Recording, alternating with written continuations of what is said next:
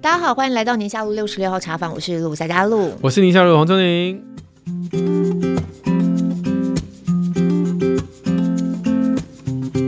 哦，我们今天的来宾哦，真的是很厉害，他是我们呃以前节目邀请的来宾的老师级哦，就是来宾的老师，施工，施工是这样说吗？对，是一个施工老师的老师吗？不是施工。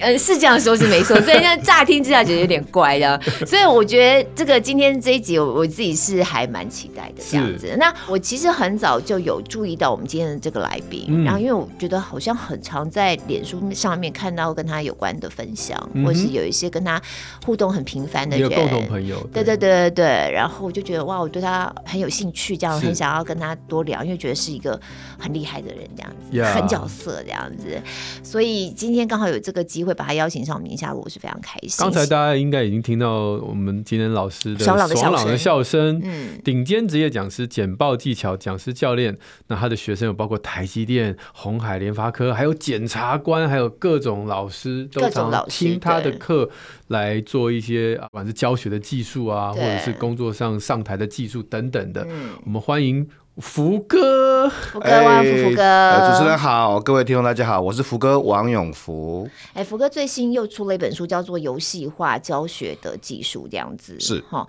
那我刚刚在讲，因为福哥常常出现在，例如说宜晨老师的演说的时候，也会有看到宜晨老师来我们节目就两次了，对对不对？然后我很常看到是叶秉成老师在脸书上面会提到你，你们是一起去吃羊肉的。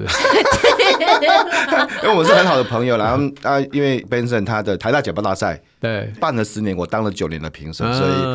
以每一年我们当然是一个好兄弟啦。对，对那个课我觉得叶秉成老师花了很多的心血在那个课上面。嗯，嗯对啊，对啊，所以从一开始，然后后来因为我是一开始在企业教简报嘛，然后他是在台大教简报，然后我们后来就因为简报有合作的机会，对，然后就变成常常去吃羊肉炉。哦，这家羊肉炉真的是免费被你们广告好几次，对啊，现在要买都要排队这样子。是啊，是啊。然后我们我自己也很喜欢吃的、啊，因为学生时代嘛，他就在台大旁边啊，对啊，对啊，所以很多台大都约在那家吃啊，那、嗯、很厉害那一家。好了，先来聊一下好了。我觉得我们今天其实因为福哥难得来，然后我心里头就有很多觉得想要请你跟我们分享这样子，包含刚才你讲到这个简报，嗯，我觉得他就是。还蛮有意思的耶，就是简报你把它当成这样一个工作上面的一个技巧、一个能力去训练是一回事，可是它实际上去培养了很多你自己内在的能力嘛，包括你怎么站在人前讲话，你怎么样能够有合适的态度、合一的态度、合一的交际的技巧，在你的人际的一般的就是日常里面。没错，对不对？没错，没错。因为简报听起来像不难，听起来像每个人都，你看学生时代都一定做过简报，对啊，上台只要上台做投影片就会讲话，这样会讲话、嗯嗯嗯嗯。可是大家可能很难想象，像你刚才谈到这些顶级企业，像台积啊、鸿海啊、联发啊，这外商公司 IKEA、Nike 啊，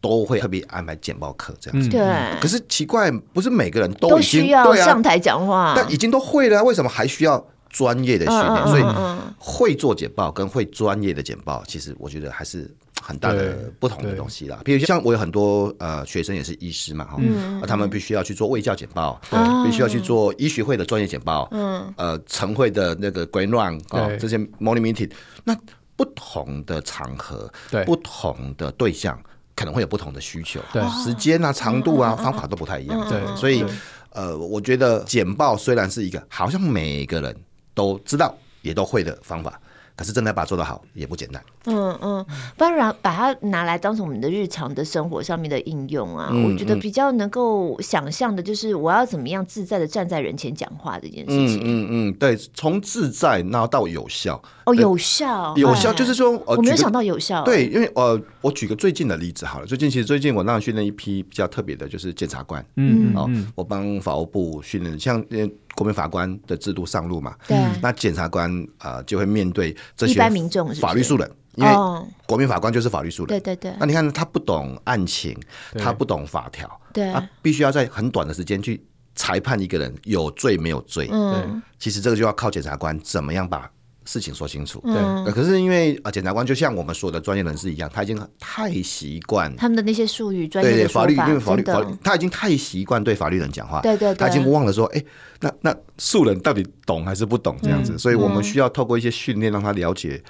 怎么样说一件事情素人才会听得懂。嗯啊，事实上你说、啊、那你看那检察官那很专业啊，但是各位有没有想过说，因为像公司啦，公司内部其实你的长官也不见得比你了解某个专案哦，啊、欸，不见得哦，因为他才是执行的人，对，因为他他管很多事情嘛，对，对，你要在怎么在最短的时间让他可以理解并且接受你的想法或者建议，对，达到说服的效果。所以这就是我说，从会讲话，站在台上敢讲话，到有效的做简报，其实它是不同的阶段。这是一个沟通、欸、沟通的技术、欸嗯嗯嗯嗯、是沟通的艺术、嗯嗯、因为我们刚刚我只是单纯想到做简报就站在人前跟人家讲话，有些人心里头是有障碍的，我还真没想到怎么样有效的你有办法沟通，然后是真的有达到你想要达到的效果。嗯，没错，就很多人会把简报当作技术活，所以当年像医生去上简报课的时候，我们有很多的老前辈是不以为然的、嗯、就说你的内容比较重要啊，搞那么稀花、嗯、这边秀来秀去的對，然后然后、嗯、又放大又缩小，他说这都是花拳绣腿、嗯、就是对他来讲我要听干货、嗯、但实际上就像刚刚福哥讲的，我觉得这也太过把简报的课程矮化了，因为简报课程绝对不是只教你这些炫技的技巧，它主要是你今天有个干货，好我知道，那这个干货怎么样传达给底下所有程度的医生，让他们吃得进去。对，因为那些教授他可能觉得说这些我都知道了，我就是看你懂不懂而已，可是其实还有医学生在现场听，他是不知道的、哦、对对对 对, 对, 对, 对，所以等于你今天的对象有一群是在看你懂不懂，有一群是我不懂我就想知道这个新的知识，那你的整个简报的 flow 你怎么样深入浅出，然后让每一个听众在今天这一场都觉得有收获，那是非常困难的事情。是啊，不过这个是在 一, 一早一开始的时候，我在二零一四年就写的第一本书、嗯、商业书啦，就是上台的技术，那就要谈上台的技术，哎，谈怎么样在台上做简报、嗯、然后谈怎么在台上达成你的简报目标。我说有效的说服嘛，就像刚才黄医师谈的这个、嗯、这个这个部分这样子。那当然后来陆陆续续很多人，因为因为在台上讲话其实有不同的角色啦，对，第一个是简报嘛，对不对？对，简报是一个哈，那另外一个是教学啊，教课可能是第二个，像很多老师啊，嗯、或是主管、嗯，主管要去教同仁这样子。嗯、第三个是演讲啊、嗯，演讲可能也是另外一个角色这样子。嗯、你可能、呃、比较有一些知名度了，然后受邀去从短演讲，从三半个小时，长演讲可能一个半小时、嗯、三个小时。嗯、所以我在讲上台，其实比较范围比较广，谈到从。呃，简报，然后教学跟演讲这样子。那、嗯、后来因为呃，有些的老师会想要知道说，那可不可以单独针对教学这个事情、哦、怎么样把课上好这个事？因为其实简报跟教学还是不一样的啦，其实还 是, 还是有很多不太一样的。对，这次这本书《游戏化教学的技术》，我有上 YouTube 也看过，福哥有一些影片，嗯、然后你有现场示范，嗯、那我就觉得很。很受到提醒，因为说老实话，我自己年轻的时候带小朋友夏令营，呃，我带的时候是国中生的夏令营，就你是大学生去带国中生，他是对你要带的不好，他是整个不甩你，在底下那时候没有手机还好，最多就是跟旁边打闹而已，或者是不甩你，所以那时候我。这个跟很多很多的就是学长啊什么的，我们学了很多的技巧、游戏啊，还有怎么样大声、小声，然后在不知不觉的状况下，让这一个半小时、一小时，每个孩子都很投入。嗯嗯嗯。然后等到我当医生之后，在演讲的时候，我把那些技巧全部都丢光了，因为我觉得那个有点身份上的对调，就是今天他们是渴望来听我讲话的时候，我好像就不需要吸引你注意力了。哦，就是你下面不是那种心不甘情不愿的那种。不是那种，不是那种，嗯、所以我就可能就就是哦，真的是干货啊、知识啊，就这样一直塞、一直塞、一直塞。嗯嗯、好了，那所以这也造成了我现在不接你刚刚讲的这种，就是被迫来拿学分的。哦，我是后来这些演讲我通通都不接，因为我觉得好累。嗯嗯、他们是真的来拿学分的，你知道他们会很早就来。找到一个位置，然后把外套包好，然后已经姿势瞧好要睡了，姿势姿势要瞧好，已经瞧好要睡了。天哪！他根本不管你今天要讲什么，他就是来睡午觉的。嗯嗯嗯。哎，那个对于在台上来说，其实落差太大，感觉很不好。我就觉得我不想，但是我今天提到这个我的经验，是因为也游戏化教育，就是在很多我们今天听友们他自己在面对孩子。教他做功课的时候，然后就是那个不甘不愿的那个，就是就是那个姿势瞧好转笔啊，对，丢东西跟你说我这边想喝水，那边想尿尿的，真的真的。就我觉得福哥应该有这样一个一个经验跟我们的家长分享。如果今天是跟我们自己的孩子在沟通，教他点东西，我们就是只是陪他写功课或者教他一些东西，也可以不要，是不是也可以不要中风吗？也把这些游戏化的技巧把它放进去呢？其实刚才、呃、黄医师谈到这个呃教学现场，就当然我想教过课的老师现在都可以理解啦，对，包含现在节目的前面的听众很多老师，我想你说学生不积极应该是他的常态吧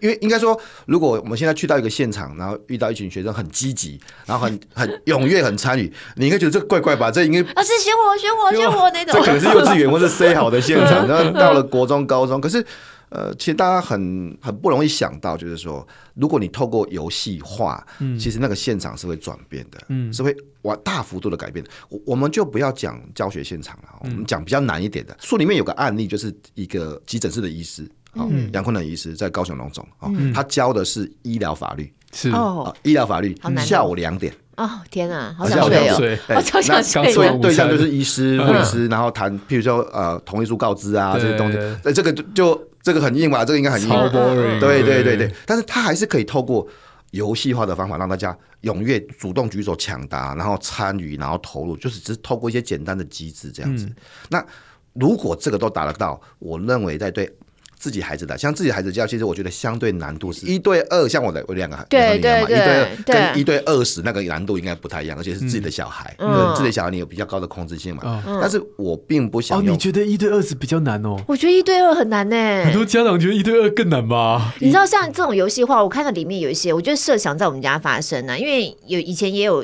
找一个家教英文的，然后也是用这种游戏，然后两个孩子可以参与这样子，嗯嗯、就搞到后来就是大家都翻桌了，因为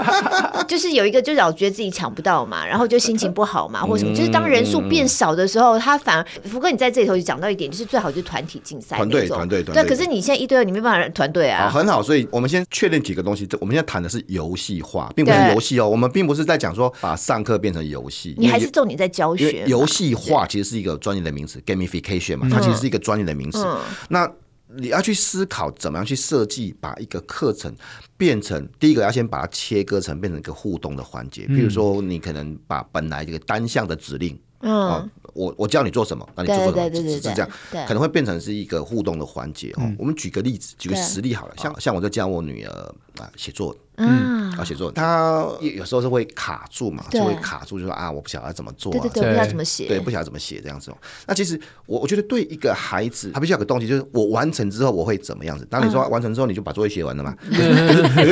这个事情对他来讲不是动机，作业作业写完是老师叫我要写完的这样子。嗯、对，嗯嗯、作业写完是老师叫我要写完的、啊，不是我要写完的这样子。所以我们可能说，哎，如果你完成的话，我们可以不管是看是带他去吃东西，或带他去。玩对话题或大概什么东西，嗯嗯、你看我是不是给他一个 benefit 在那边，有一个奖励机制，一个期待，对不对？嗯、一个期待，对不对？然后我们现在设定一个目标，我目标就是要把这个作文写完这样子。那当然方法有很多啦，我举个例子，像我就很具体跟他讲说，那我们现在用便利贴来写作文，嗯啊，什么叫便利贴来写作文？比如他他们最常写的什么疫情之后的什么的学，最近啊最近其实还蛮长这个，嗯嗯、然后我就说，那我们现在思考出二十张便利贴，关于疫情的，有关这个题目的，嗯，那你知道孩子可以发想，可能发想一两张，嗯，然后就会停下来这样子，嗯嗯，那你就必须要给他鼓励啊，说，哎，我们我们希望是二十张这样，对对，那二十张做完之后呢，我们就开始往下个步骤前进，哦，比如说把它安排好成一个作文的段落这样子，因为我觉得孩子在写作文的过程里面，最大的问题是他可能。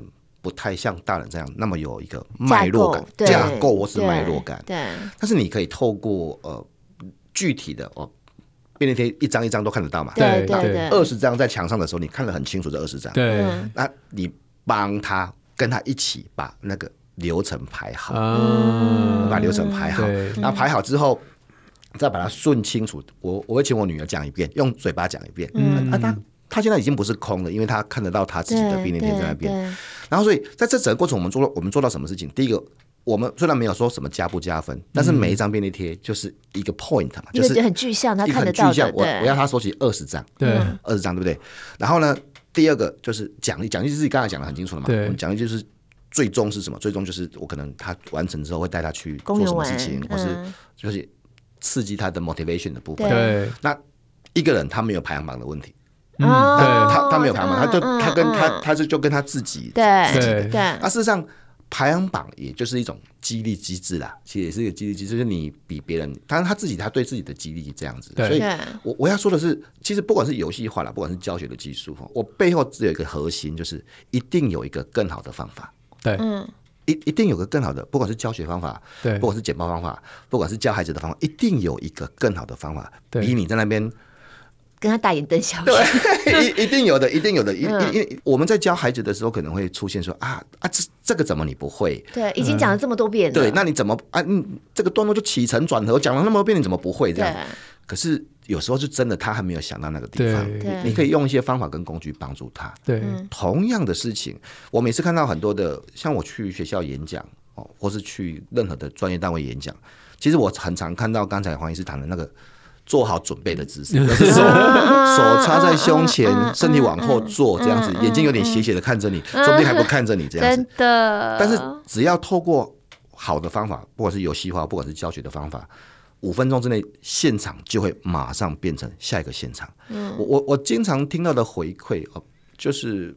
很多的承办人员跟我说：“哎、欸，福哥，他们以前不是这样子的，嗯嗯、他们在你来之前，他们不是这样子的。嗯、可是你到底施了什么魔法？嗯、他们为什么会这么积极踊跃参与？就像我我我事实上也去了，比如像我去台积电，一群工程师啊，公司公司其实公司很冷漠的，嗯，公司是比较相对比较冷漠的，对、嗯，那。”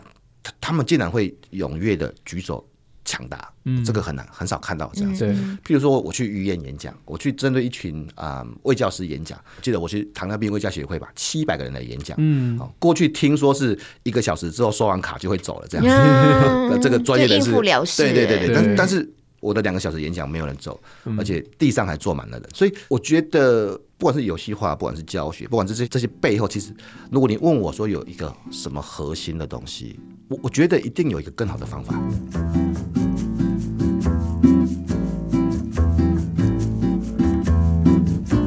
它有一个 S O P 吗？就是有有一些东西是我套在。对对，众人讲也有用，或者是对教学这么大场合、嗯嗯，然后放在家里头一对一、一对二，嗯嗯，也能够用得上的。应该是说，我不会说它有一个 S O P， 但是我会说它有一些关键的元素。是啊、哦，它有一些关键的元素。好了，譬如说要有两个女儿，对不对哈？那如果你说啊，那我们要让他们游戏化做了什么东西？比如说做家事也可以让它变成游戏化。哦、嗯嗯，其实、呃、这个很常见嘛，嗯、就是你看点数、奖励、排行榜这三个很基本的元素，嗯啊、呃，那。你要把你期望的他的努力变成是一个具象的点数，譬如说他如果做了一件什么好的事情，嗯、也许是帮忙家事，对，也许是洗碗，对，那这个东西就要有一个 point， 对，累积点数，不管是好宝贝贴纸啊，或者什么什么东西，然后重点是它要具象化。所以它就要变成一个在墙壁，对对对对对对，啊、那那其实它就排行榜啊，对，你看。具象在墙壁上面，它就排行榜。然后，但是我们不希望两个孩子彼此，其实我们反正不希望，对对，我们不希望姐姐比较好，或者对对，所以他们可以是团队啊。为为什么不能两个孩子是一个团队？对，然后他们就是一起收集一个点数。对，我们曾经做过的事情，比如说，我就跟那孩子讲说，哎，他他，因为他们说他们想要去那时候想要去某个游乐园，他去两天一夜度假。我说可以啊，很好啊。那我们。讨论过，他们两个合计要收集一百点，嗯，一一百个好的表现，好，一百个好的表现。那只要有姐姐有好表现，妹妹同时也得到奖。啊，妹妹有好表现，姐姐同，他他们就是一个 team 这样子。嗯、这是好的连坐法。对，这本书里面有谈到说，其实游戏化的核心，其中一个核心哦，就是我们要塑造一个没有风险的环境。嗯，他们愿意投入，他们愿意表示，他们愿意展现。那反正怎么样都不会有风险这样子。嗯嗯嗯，至少。没有惩罚这个事情，其实上这里面有很多很多很细微的东西。那这个东西也不是我自己拍脑门想出来的，除了我自己本身教了十几年的企业内训之外，你的经验累积出来。除了这这个之外，其实它后面其实还是有一个 S C I 的有一个 S C I 的 paper 这样子。那、嗯、那个 paper 就在讲 gamification 游戏化的部分，而且这个 paper 也刚刚拿到那个期刊 Entertainment 啊、呃，那个 Computer Entertainment 的年度最佳期刊。嗯、所以其实它是基于一些实物的研究，研究的嗯、然后再加上我个人的经验，然后再加上大概三四十位老师的呃不同共同操作的案例，才变成这本书。不过你在书上也有大概提到一点，然后我也觉得很多家长都会有同样的话，就是我刚刚提到的、啊，就是很多家长不希望孩子好像就是为了一个目的性去做那件事情，我为了要得到点数，我为了要这样子，很好，对啊。所以，诶、欸，应该说这个这个部分，甚至有一个专业的研究在谈所谓的这种迫害效应或是过度辩证理论，对对对，就是讲说，哎、欸。如果我们给孩子一些外在的激励，会不会破坏他的内在学习动机？嗯，而且其实你去查这个网络的资料是有谈这个事情。对，那、啊、事实上最新的研究，最新的二零一四年的一个一个大规模横跨四十年的种树研究，告诉我们，其实这件事情被误会了。哦，误会什么？就是事实上。不是外在动机比较重要，也不是内在比较重要，就是你不要去区分外在跟内在两个，这两个他们在不同的地方作用。嗯，外在动机吸引的是他的参与频率，对，他会因为有外在动机更愿意投入跟参与，因为我可以拿到更多点这样子，对，他愿意参与嘛，对不对？对对，他愿意。但是如果要追求品质，那就要谈内在动机。对对对。所以我认为很简单的一个想法是，我觉得外在动机有点像是火种。嗯，你你要有个火种嘛，嗯、让他愿意开始，开始之后才去点燃他的内在动机，这样子。那其实这个一样就回到说，这是基于实物的研究，哦，二零一四年的一个大规模的研究这样子。但是、嗯、但是大家现在在谈什么啊、呃？我们给他奖励会不会破坏他的内在动机？嗯，这已经是五十年前的事情，哦、这这这已经是五十年前的事情了，这样子。对，因为我们其实蛮常也有碰到这样，有时候提问会问到这个，嗯、就是学校有你记不记得有时候学校老师给好宝宝贴纸什么的，然后这样就觉得好像不应该用这种方法来教小孩，因因为这个是基于一个。呃呃，过去的一个误会这样子的，因为我说最新的研究，这个事情实际上过去五十年也有很多的争辩，实际上也有很多的争辩这样子。嗯、那我说我我我现在我觉得学术的问题应该学术解决，因为这是一个学术问题嘛，嗯、学术解决。所以内外动机的争辩，事实上在二零一四年这个大规模已经横跨了四十年的研究，超过二十一万个研究数据，告诉我们这个事情。就是呃，这篇论文里面，我在书上面也有谈到，就是。是时候超越内在动机跟外在动机的争辩了。嗯，而且大家都没有想到一个问题啊。当我们在说，哎、欸，我们给他奖励会不会破坏他的内在学习动机？这个前提是什么？这个前提是他本来就对这个事情非常有兴趣哦。嗯，他原始的研究是来自于说小朋友在画画，他本来就很有兴趣，嗯嗯、然后所以我们给他奖励去破坏他的原来的兴趣。哦，破坏。破坏他原来的兴趣，请问一下，本来就已经很有内在动机。对，请问一下，现在是我们教的学生是本来就很有兴趣，然后就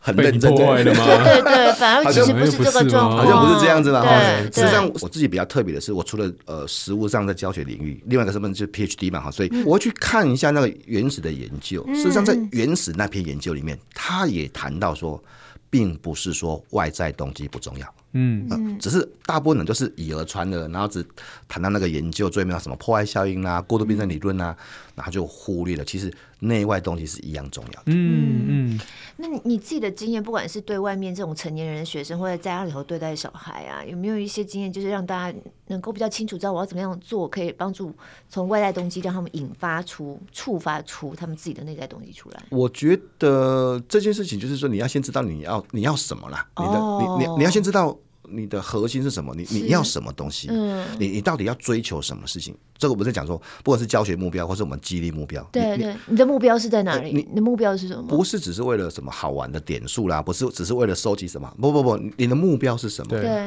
你要先知道。譬如我的目标，也许是我的目标是希望孩子有一个正向的行为。嗯，那那我们就要定义什么是你所谓的正向行为。嗯、你先把你的目标先定义出来之后，接下来是设计强化机制。强化机制、哦、你, 你有一个行为目标，然后再设计强化机制。强化机制可能是不管是、呃、点数是这种立即性的强化，因为你不可能每次一个表现就给他奖品嘛，不可能。嗯嗯嗯，所以点数其实是一个累积奖品的过程。那你可以把奖品跟点数都视为强化，只是点数是第一级的强化，嗯、那奖品是第接下来的最终的强化这样子。嗯嗯嗯，然后我我认为，如果是在家里面的孩子，嗯嗯嗯，甚至even是在学校的单位，我个人会更偏好团队的奖励。你说班上的学生？对对对，就是很多老师会告诉我说：“哎、嗯欸，我用了奖励机制啊，我用了点数呃强化，可是为什么学生的参与度还是不高？”嗯、那是因为可能忽略了团队机制这个问题。就是如果说个人假设我是一个老师，在班上推动这种游戏化机制，用个人的方式，你就会发现一两个很参与的个人呢、啊，他是会被其他同才讨厌，对，排挤啊，嗯、会被排挤，会被排挤，对不对？你就是这就是忽略了这种团队机制的的核心，就是刚刚我们在谈，一本是两个孩子，我也不希望他们这竞争的状态，你可以塑造团队竞争，因为团队竞争。嗯，这是整个团队的事情。那他们两个一团的话是跟你竞争吗？爸爸是另外一个竞争对象吗？啊欸、这个我觉得很好、啊、尽量是这样啊。那爸爸那所以爸爸也要有一张表在那边、哦、就爸爸也要得点数这样的、啊、可以啊、欸、爸爸也有啊，爸爸、啊、我, 我们就是公平的啊，公平的、啊啊、爸爸也有啊。啊爸爸九点前上床有一个好爸爸贴纸，爸爸发脾气就要扣点哦所以其实也是可以往这方向去思考、欸、其实可以啦，就是、嗯、不过我觉得我知道露露你的意思，就是说不过我们大家不要有完美主义，好像一次你就会中。哦，我今天学了这个福哥说我们要在游戏化，嗯，好，那我陪小孩写功课的时候，我来试试看看，然后然后就变成期待他有内在东西，我以后都可以，然后就说、啊、根本没用、啊，其实不是。我像像我自己，我刚刚说我我我曾经有几次这种呃去学校代课。那那个那个时候我还只是一个菜鸟医生，然后老师说，哎、欸，这两堂这这同一堂课啦，但是有两个班，嗯嗯、那你就帮我把这两个班带掉，这样。嗯、但是分两周，我都印象很深刻，因为第一周我去那个班，那些孩子是护专的学生、嗯，所以其实年纪也不小了。嗯嗯嗯、那我上课当然就是想说，今天这个学生我已经有备而来，我准备了一些笑话啊什么的，啊、不好笑，各位。不好，你已经离年轻人太远了。然后那些笑话他们没有 get， 其实上课无聊就开始涂指甲油啊，什么传纸条啦，其实你都看得到。然后你看他们传纸条，就想说，我以前小时候我还以为传纸条老师看不到，超明显的。所以那一堂是失败，嗯，所以后来又带可以隔不止不止一周啦，隔大概一段时间，就是第二个第二个班要上同样的课，那就教的就是什么登革热，我都印象很深刻啊，就是教那些传染病啊，嗯嗯，那能多有趣呢？嗯、那怎么能把自己打扮成登革热样子吧？打扮成一只蚊子，我觉得有点 over 了。所以后来我就只是只是用一个很没脑的方式，我就是玩冰果，哦哦，嗯，我就全班就发，我已经印好了，就白纸嘛，嗯、就是冰。冰果回答问题就是冰果挑主题，因为他不知道一二三四五代表什么主题，嗯嗯、所以我就说我们就是边把这些内容都上完，但是同时你们可以有奖品，因为先画出那一条线就结束了这样子嘛。嗯、对啊，那当然就是啊啊，那那个现在已经比如说啊，他选了三号题，那我就把三号 slide 拿出来，然后讲完之后来下一个啊啊五啊，然后而且、哦、选是小孩就是学生就轮流嘛，嗯嗯，我忘记有没有分队的啦，嗯、但这可能是个人的，因为因为我最后就是谁先冰果，我有准备了一些奖品。因为有人投是冰果 ，OK，, okay. 对，然后我就说只要有人冰果，我们就下课。哎、嗯欸，这个奖励机制很强哦。你, 你看，这个时候就有两个奖励机制哦，一个是冰果有奖品，對對對對，一个是冰果就下课。而且这种竞赛的感觉，它不是针对能力，就是我答题很多次，不是不是，然后点数就在冰果卡，对对对对，就是对，很清楚的，就看是几个嘛，这样子，对对对，然后。他们没有排行榜的问题，对，没有排行榜。大家竞争什么？竞争团体竞争，谁先下课？谁先冰果奖奖品给他，我可以下课这样子。Oh, oh, 这个你看，刚才黄医师在谈这个事情，就是你有注意到这里面有几个游戏化的元素出现，嗯、所以我们再在强调说游戏化，因为登革热很无聊嘛，它它一定不是游戏嘛，对不 对, 對？那也不是玩什么游戏，嗯、只是把游戏的元素，刚才有谈到像冰果卡片点数。嗯啊，下课，然后甚至奖品这样子融入在一个非游戏的现场。对，再举个例子，像这个东西有没有可能进一步的来讲？那个宾果上面卡片不是抽题目，而是黄医师设计二十五个题目。嗯，那这二十五个题目都在你上课的过程里面。嗯，到中间的时候，十、哦、分钟的时候就停下来。我们现在来问大家三个题目、哦、啊，三个题目你答对了就可以画一个宾果卡。对对对对，我跟你讲，他会很认真，他会超认真，哦、他他会因为那你也说只要先宾果就下课了。对、哦，然后说那可是这样下课好像老师不负责任，对不对？嗯、我举个例子，假设你是一个学习课学习课的老师，有没有可能说只要先答对的小组或是表现出来的小组，哦、那少做一个报告？嗯、哦、嗯，这可以吧？这老师总有一个权限嘛，嗯、对不对？嗯、少交一个作业，这可以吧？嗯嗯嗯、我跟你讲，他都很认真，他都我因为因为、哦、我突然突然觉得那个有宾果就下课，这风险很大。他有可能三分钟就下课了，也有可能三个小时还没下课。你们没玩过宾果，三分钟不可，但的确有风险。对啊，对，所以你可以变化，你可以变化，你可以变化。所以事实上，像这书里面还谈到，呃，在呃辅大一位这个营养学的教授教营养学国家考试科目这样子，嗯嗯嗯他也用游戏化。一样用游戏化，然后游戏化小组加分，然后只要是表现好的，可能学习成绩学习成绩连结，嗯，或是少做一个报告这样子，就为了这个事情，嗯，我跟你讲，学生上课超认真，对，叫他找资料他就找资料，叫他查手机就查手机，他很认真这样子，所以事实上，甚至因为这样子，老师还得到这个教学年度教学绩优这样子，哦，所以所以一样，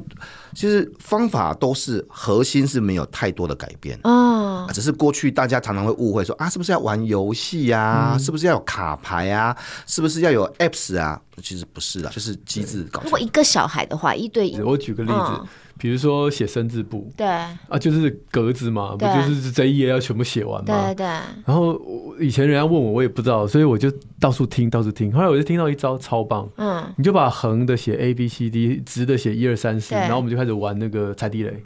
哦 ，A 一，对 A 一啊，你就把那个字写了嘛，然后再来 B 十啊，就把那个字写了，嗯，然后啊啊中了就踩到那个那个。有踩地雷的啦，也有那个、嗯、那个打战舰的、嗯，你有玩过打战舰的吗？就也是比如说，踩地雷是以前那个 Microsoft 在那种那个那个游戏，有一个是那个战舰的，就是，但这个状况叫妈妈自己也要写生字簿，就是小孩有一本，你也有一本。哦哦，然后那地雷是我自己先先画好了嘛，嗯，那他也有他的地雷，对 对, 對、嗯，他可能画，比如说他有三艘船，嗯，我我现在我觉得打战舰比较好玩，嗯，比如说他是啊 B 二三四这一艘船是一艘船。嗯，他可以用铅笔先画上去，嗯，然后可能另外一艘船是 C 呃五六七，或者是那个六六的 B C D 这样子，反正就是船就长得一样嘛。对对嗯，那我这边我也画几艘船，那但是我都不知道你的船在哪，你也不知道我的船在哪，对对所以我就说来 B 三。好，那我们就啊没中，啊没中，就把那个生字就写上去了啊。嗯，啊 A 六啊 A 六啊没中啊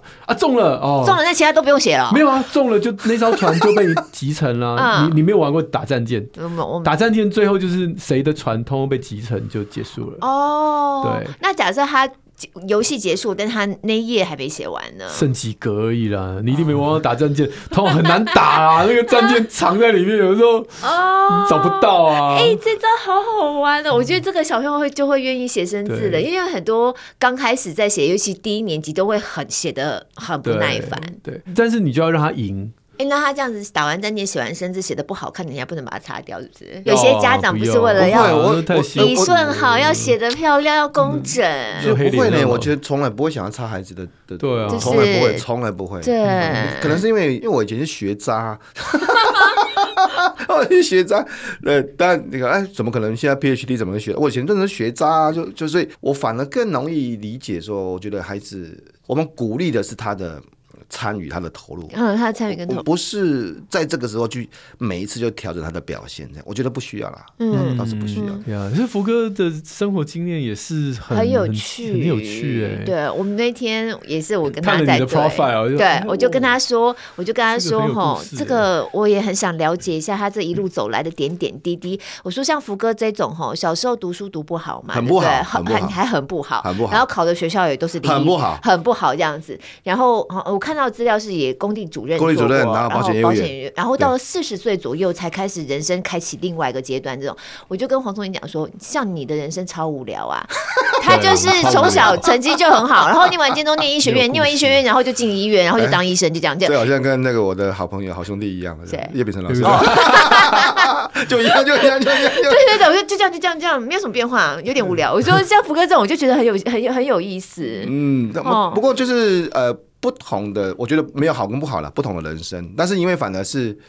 呃，反正因为我以前就是很不会读书嘛，嗯，所以小时候是怎么样的一个？我我觉得反而是这样子，我才知道说，哎，呃，原来学习，你知道。开黄医生玩笑，黄医生可能不不了解说，哎，欸，原来是有人不会读书的，啊嗯，原来原来是有人上课会不专心的这样子，嗯，他不是应该很专心吗？不是应该自己读吗？不是的，大部分的人就没办法像我们这么。所以怎么样？你知道从这个角度去出发，我才会思考说怎么样教学才会有效。所以你小时候是对你学习这件事情没有兴趣的，刚、欸、好相反，我是对考试这个事情没有兴趣。哦，我我对学习很有兴趣，对学习有兴趣，但是跟但是对考试没有兴趣，这是两件事。对，所以所以我常跟我，因为我现在有机会会去一些不管是高中啊演讲，我会跟他们讲说，你你可以讨厌学校。但是不要讨厌学习，嗯哦，这是两件事情，这是两件，嗯，因为我就是那个很不会在体制里面考试的人，嗯，我我我觉得叫我背那些事情我背不起来，背不起来。嗯，一本是后来到 PhD，我还是不是背的啦，我们我们当然就不是背这个事情这样子。对对对。但是我一直都很喜欢学习，嗯、所以包括像电脑是我自己自学的。我我最早出的书反正不是什么教学书啊，是电脑书。哦，所以所以那我最早出电脑书，我喜欢电脑，但是我一直到 PhD 才去读 M I S， 就资讯管理的学位、嗯。我以前都没有读过任何资讯的学位，所以我是先学会它。才去读它啊，而、嗯、且这是两回事。就是如果你说我人生的转变，我是应该什么？我跟我的孩子讲说，我我从来不在乎你们的成绩，是真的不在乎，是从心里边不在乎这样子、嗯。但是我很在乎你们要喜欢学习，你们要你们要自己喜欢自己学的东西这样子。呀、yeah. 嗯，嗯你自己成长过程有没有那种，就是因为大家。在过去了哈，都非常看重考试嘛，嗯嗯对不对？是是是然后你你喜欢学习，可是你考不出来的这种挫折。欸、这是个好问题、欸。这个，如果我要跟你讲，你要讲实话吗？嗯，没有、欸，哎、哦，没有。哎、欸，那为什么没有呢？因为你的成绩太烂的时候就不会有。你你要去这个事事情是这样，就如果你是，嗯，比如说你是一个会读书的孩子，嗯，然后你在比较前面的段落这样子，那就会有一群学霸跟你比较，对不对？嗯你当你在很烂的时候，那我们不会讨论这个事情的啊、嗯，就是那个已经远离那个是非圈了。所以，可是你还是会有挫折，就是我为什么就是都没有办法？不会，不会，不会，真的不会，真的。所以的不会，就是因为我我从来不觉得那个东西可以定义我。哦，嗯、我觉得这个是重点。嗯、我我从来不觉得那个可以定义我。嗯、应该应该说，就你有这个想法是重点。换个角度说，我像我自己，呃，在我读的是地区排排名倒数第二名的学校，嗯，成绩都很差，五专生嘛，哦、五专五专生、嗯。但是我自己学电脑，我自己学得很好，我我从电脑里面会有成就感，对、嗯。所以学校在学校在教什么，跟我都没有关系、哦，因为我在，譬如说我们我是读土木工程嘛，工地主任，对。那学校要考跟土木有关系的东西，我在读电脑书、嗯；考地理我在读电脑书、嗯；考社会我在读电脑书。啊这个事情的好处是，后来一直到我们开始真的学电脑，我我我的学校大概到我五专四年级开始教电脑，嗯，老师发现说，哎、欸，我什么都在睡觉，嗯啊，当然平常我也都在睡觉了，那在电脑课也在睡觉，他就会故意考我嘛，就他就他就叫我上去，嗯、你把这个题目写一写，你都在睡觉，对不对、嗯嗯？他发现我不只可以把它写完，还可以教同学这题要怎么解。哦、oh, 啊，所以他下课的时候很惊讶，就 来, 来问我说：“哎、欸，我看你都没有在听啊，为什么你都会？”对，我说：“老师，我去年已经开始在外面补习班教电脑课了。”哦，所以我、嗯、我我已经自学到在外面教电脑课，对，学校才开始教电脑。是、嗯，所以对我来讲，呃，也许吧，这也是这是这是一个很小，但是一个很重要的观点，就是我在这个学习里面得到我自己的成就感。是，是我知道我是也许。别的成绩跟别人都比不上，是那没有关系，是。但是只要进到电脑这个科目，那我就是霸王了，我就是我们班的老师。对，可是你不会因为这样觉得我的身体跟心灵都困在这个学校里，困在一个我不喜欢的环境，啊、我又没有办法。如果我今天不来这，我可以在外面，还是我可以不来啊？哦哦。其实是可以的，对，他其实是他其实是没有去的，他只有想睡觉的时候才会去上课。如果这是好学生不太理解的，我可以我可以不来啊，对对，我可以不来，我我早上可以翘课去吃吃喝奶茶，我可以我可以不来、啊。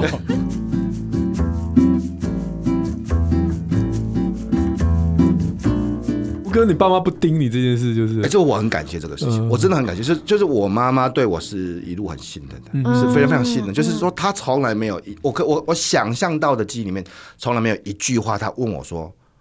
考试成绩怎么样。嗯、我我现在就是很想要把这个东西找到，就是尤其在传统的这种大家想象的升学或考试，一个孩子如果老是考不好，他到底要去哪里找到自己立足点的这件事情，对孩子来说是很重要的。福哥显然是有找到，家长的态度是一个关键，妈、嗯、妈就不用这个去定义你嘛，对不对？但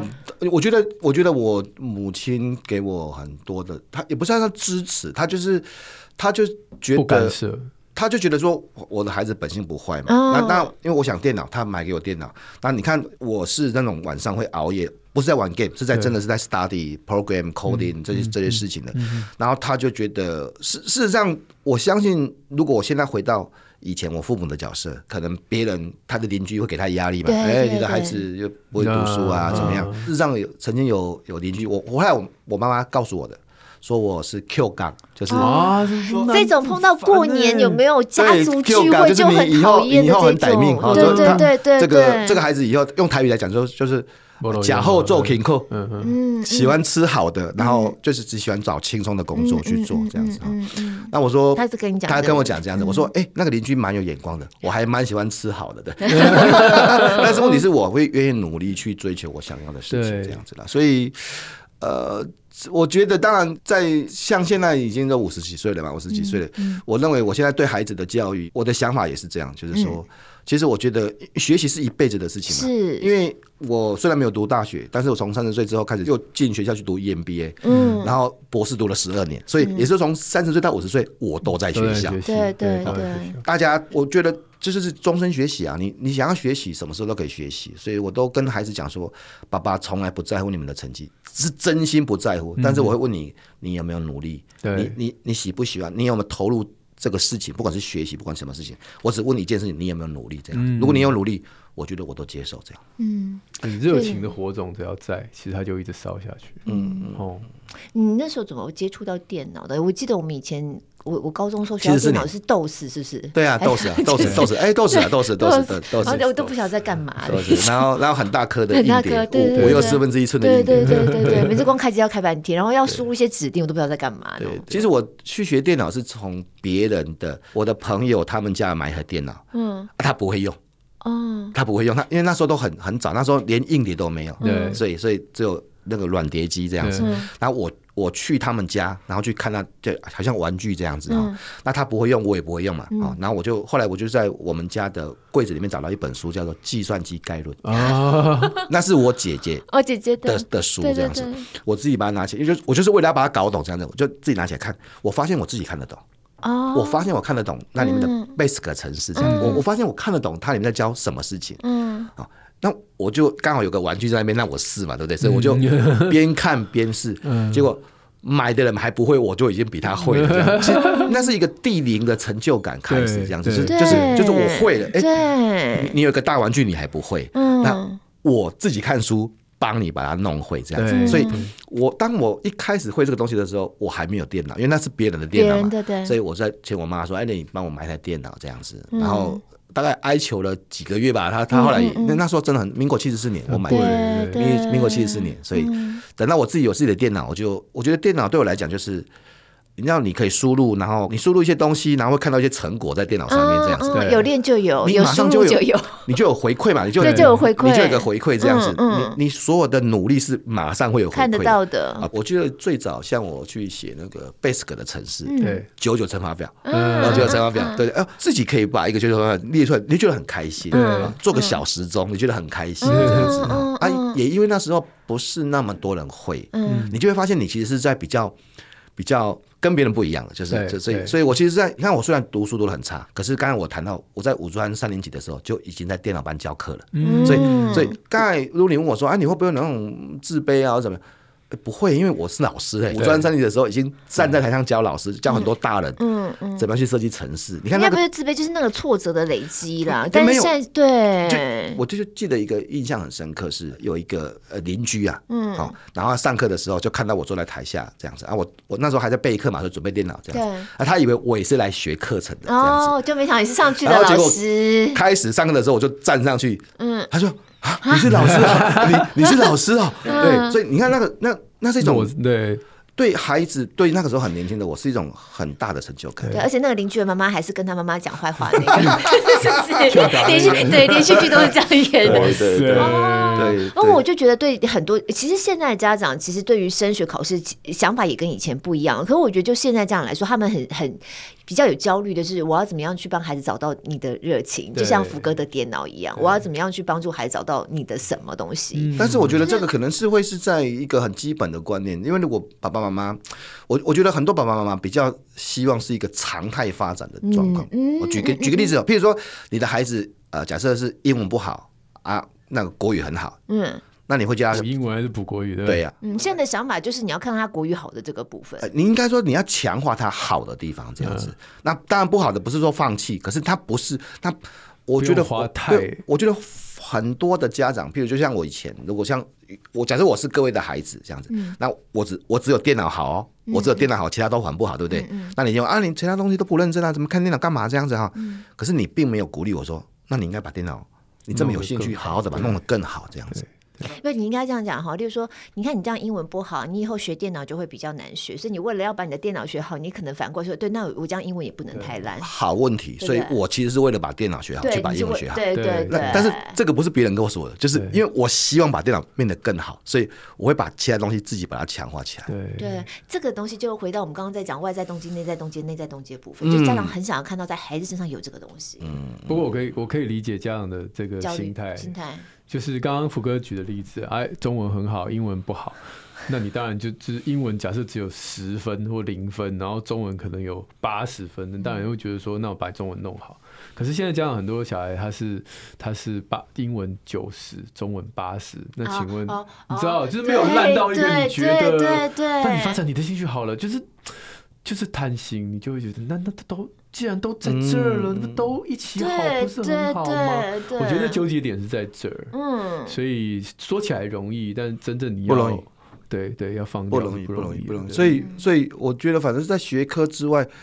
呃，如果说像我们现在都长大，都大人嘛，对不对？对，其实没有人在问我们以前国语考多少啊？对啊，对啊没有人。但是我，我如果现在有机会，像我自己用我的成长经历在教育我的孩子，我最喜欢的目标就是，我希望可以帮助他们更快的、更早的发展，到底哪边是属于他们的天赋了。嗯，我其实是，是 我, 我其实是很很期望的是，呃，比如说我可能透过这些不同的观察啊、呃，比如像我的小女儿，她就比较喜欢手做，嗯，她喜欢自己啊、呃，不管是做小模型啊，那她喜欢做史莱姆吗？史莱姆还好哎、欸哦，还好、啊。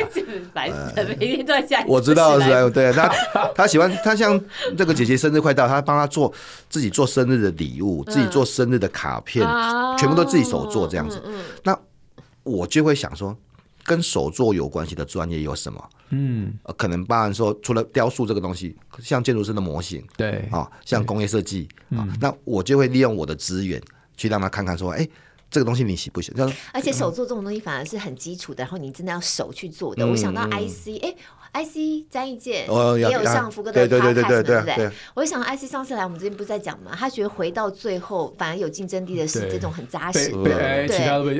A I 取代。对啊，对啊，最近最近才在跟 I C 聊这个事情，对对。所以所以我的意思是，呃，小像小女儿喜欢手做，但大女儿就不喜欢手做啊。嗯，那那我的意思是。我是爸爸妈妈，我我每天都在思考，就是到底哪一个是我现在可以看得到孩子相对比较好的天赋，嗯，然后再去把它抓出来之后扩展这样子啦。嗯、所以我，我我反正不是那么真，可能因为我成绩以前就不好嘛，对不起，所以我常常跟孩子讲说，你们现在的程度都比我好，都都都，你们现在的程度都比我好，比爸爸以前好，哎、欸，对 对, 對，都比我好这样子，但是。爸爸觉得你们现在成绩不管怎么样都很棒、嗯、只是我爸爸希望说知道你们到底最喜欢什么东西。而且我觉得站在福哥的角度，你的工作你所看到的很多是成年人在学习这件事情，所以真的你会更去强调这种学习是属于终身，要即使你长大你成年了，然后 你, 你, 你一定也有在你的课堂上看到相对来说比较有热情的那光芒不一样的眼光的眼神的学习，跟一般好像就是一般般的学习那个那个差距，你把它 当, 当成一个人生一辈子你都要都要学的这件事情上的时候，就不会拘泥在哦，好，你现在是个学生，你才要学习这件事情。嗯嗯嗯，对啊，是啊，就是因为企业内训嘛，企业内训都是大人嘛，大人，而且是不同的职位，甚至很高的职位。对啊，好像你像干干到副总，嗯，一样啊，干到上市公司的副总、嗯、上市公司总经理一样，你是要学习，所以。呃，学习是一辈子的事情嘛，你你可以不喜欢学校没关系，因为难说啦，有些人真的喜欢学校，有些人还好，但是你不要讨厌学习，我觉得学习是件很好的事情。福哥，你是十几岁站上台去教电脑，从此就爱上上台吗？哎、欸，好问题。呃，我觉得，假设现在教学是我，因为我是很多老师的教学教练，假假设教学是我某一个部分的天赋，但是真正的天赋是你自己看不出来的。嗯，真正天赋是自己看不出来的。真的，你你会觉得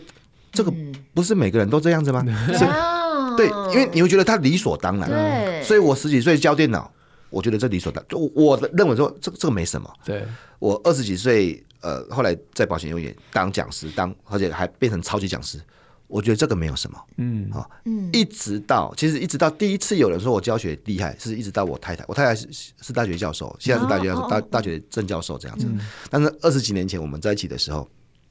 他第一次看到我教课，嗯，他说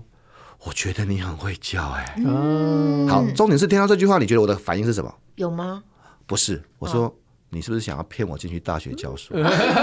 就就我的意思是我不会觉得我是我对我，我觉得我觉得你一定带有目的的、嗯，你可能希望我去当公务员，嗯、对，那些你可能那个，因为那时候我是保险业务员，你看他是、嗯、他是呃大学的老师，这样子就是相对非常稳定的工作。对对对对，我我我觉得说你这个这句话一定背后是有目的的，嗯、对、嗯。但其实我后来才去知道说，哦，他他的意思是真的是说，从他一个专业教学的立场，对，我是很会教书的，对。可是重点那时候我三十几岁啊，嗯、我我在过去三十年不晓得我是。对，会教书的，所以有时候我们刚才谈到天赋或者谈到自己这个事情，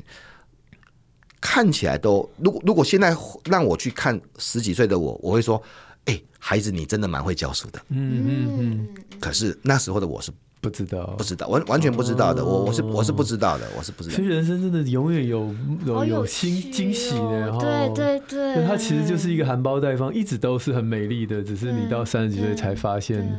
因为真的是这样的，你你已经是在这个状态，其实你不知道你是在这个状态里，因为你太习惯就是这个样，然后你可能甚至会觉得说，别人是不是也都跟我一样？对，你觉得这这应该很自然吧？对，可是你看我们现在的我来看说，怎么可能一个一个好成绩不好的五专生，然后我们我们班的电脑课全学期是我上的，因为老师后来发现之后，那个学期就就叫我就叫我上了，就是老师在下面睡觉，老师找没有他就他就没有来了，他就没有他就没有来，他这堂课就你可以搞定这样子，然后他就没有来了。那你看我们这个时候去看那个那个时候的人。我们应该会说，哎、欸，这个人很有天分、啊，这个不错啊，这个不错啊，对不对？嗯、没有人讲，我并不会这样觉得，我并不会觉得，所以我觉得每一个孩子一定都有他的自己的样子啊，那可能他自己不知道哦，可能需要外面的人帮他看到。你可以当他的重要他人，就出现了重要他人。哎，露露，你真的很会播新闻哎、欸。对，本来就知道了，没有鼓励到我。你是第一千六百三十二个人讲的人。你是最会播新闻的铁人选手哎、欸！铁人，我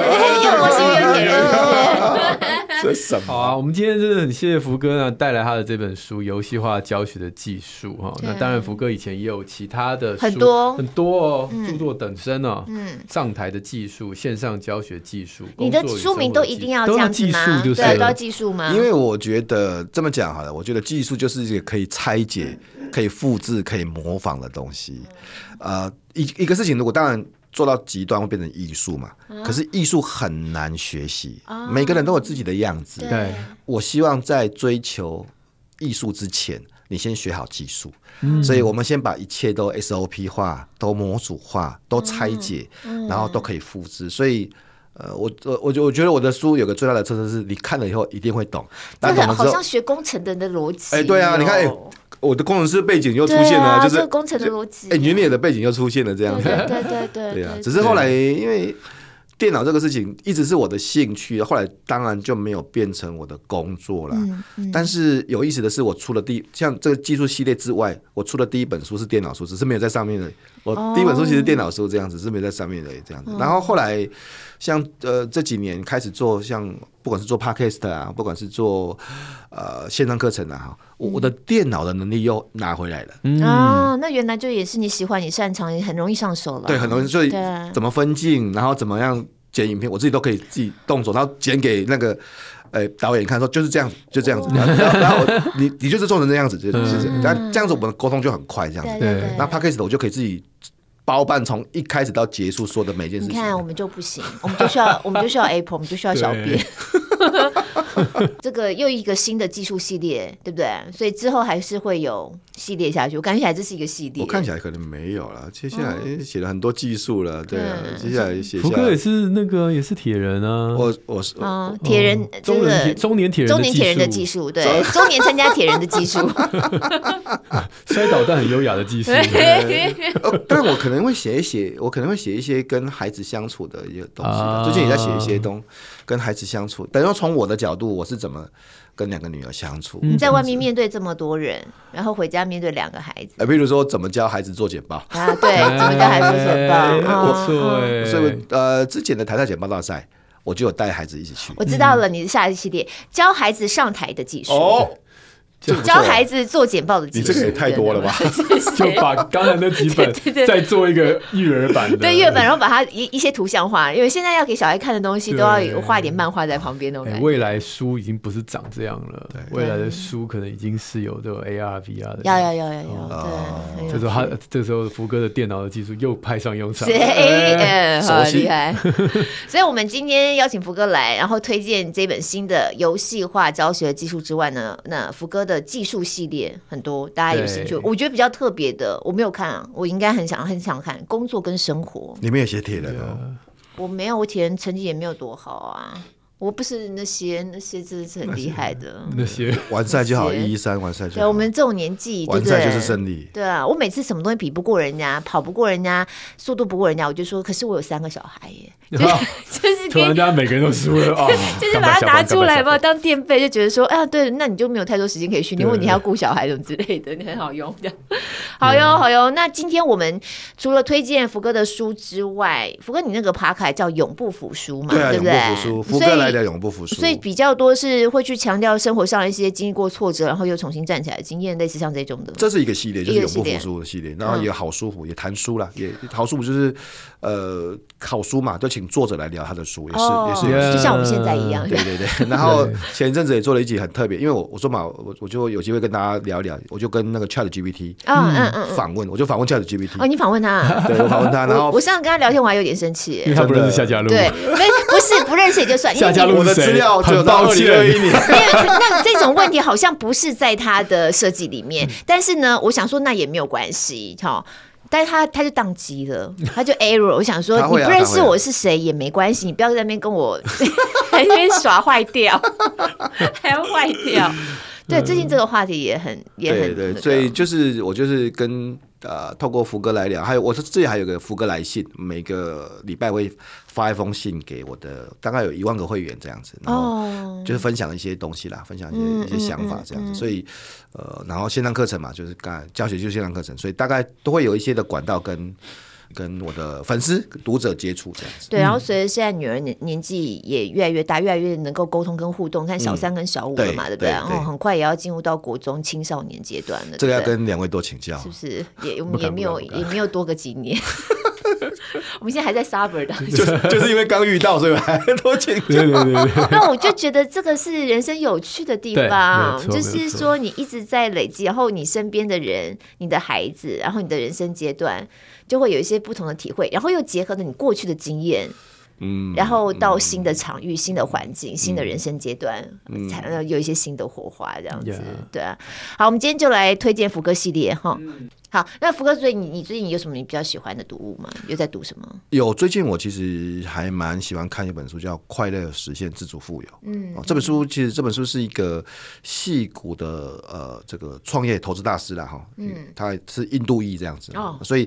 呃，他谈到一些很有意思、很有道理的事情，然后我还蛮喜欢这本书的。哦，也是他不完全是在讲投资、哦，不是不是不是不是，他应该应该是说他已经是实现财富自由了嘛，甚至他是 Uber 啊或是 Facebook 的早期投资者这样子，所以他已经是这种非常非常顶尖的财富很自由。对对对对对对，但是因为我觉得，因为他印度裔的背景，对，就是他会有一些。呃，禅啊，或是佛学的观念这样子，但、哦、但他又不会那么哲学性啊，这样子。嗯哼嗯哼，我觉得他讲了很很多东西，我觉得很棒。就是说，譬如说，当然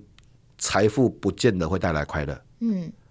但是先把财富满足之后，我们再来谈快乐这个事情嘛。嗯，因为意思是你的基本需求先满足之后，那就做这个事情。嗯、但那里面还谈到说，你要对你的人生每一个每一个时间每一个小时设一个时薪，这样子，自己要设定一个时薪。比如说你你对自己的人生价值，比如说假设我一个一个小时价值是一万块，假设是这样子，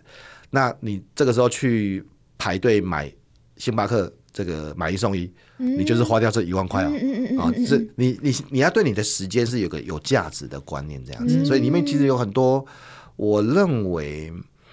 又不会那么脱离俗世、嗯、但是又有哲理的事情，这是在这个这真的我我觉得我蛮喜欢的这样子。嗯嗯，就我一把这个书名打进去啊，除了有一些像博客来之类的介绍之外，立刻就是看到瓦基的啊、哦，瓦基的心得，他已经读过了。哦，好好哎、欸，这本书我我好像有看过，可是没有特别那个特别的。对对对，可以可以可以拿来。谢谢福哥今天的介绍，这样子。那特特别感谢今天来到节目当中，真是哎、呃，有一些事情讲一讲，觉得好有意思的观点哦，哈、啊哦、嗯。然后我今天从你身上学到那一招，嗯，就是写字格打打战舰的那个。对，因为你还有老三要写，对，因为我还有老三需要练。陈立。好哟，那朋友们今天、呃、听了我们节目之后呢，赶紧加入我们不公开社团，因为我们在社团要抽福哥的书啦， 对, 对我们要抽这本新书《游戏化教学的技术》，赶快留意社团的动态。对，我们这次好像是两本、呃、嗯，也会有两本的抽书。好的，嗯，好，那这个再次感谢福哥的时间。那一样有其他的呃亲子天下出版的好书跟线上课程，都会在我们宁夏路好书专卖店的连结。嗯，使用 Apple Podcast 或者是 Spotify 听的朋友们，记得帮我们五星赞一下。许愿池开放中，我们礼拜六空中再会。谢谢，拜拜，拜拜。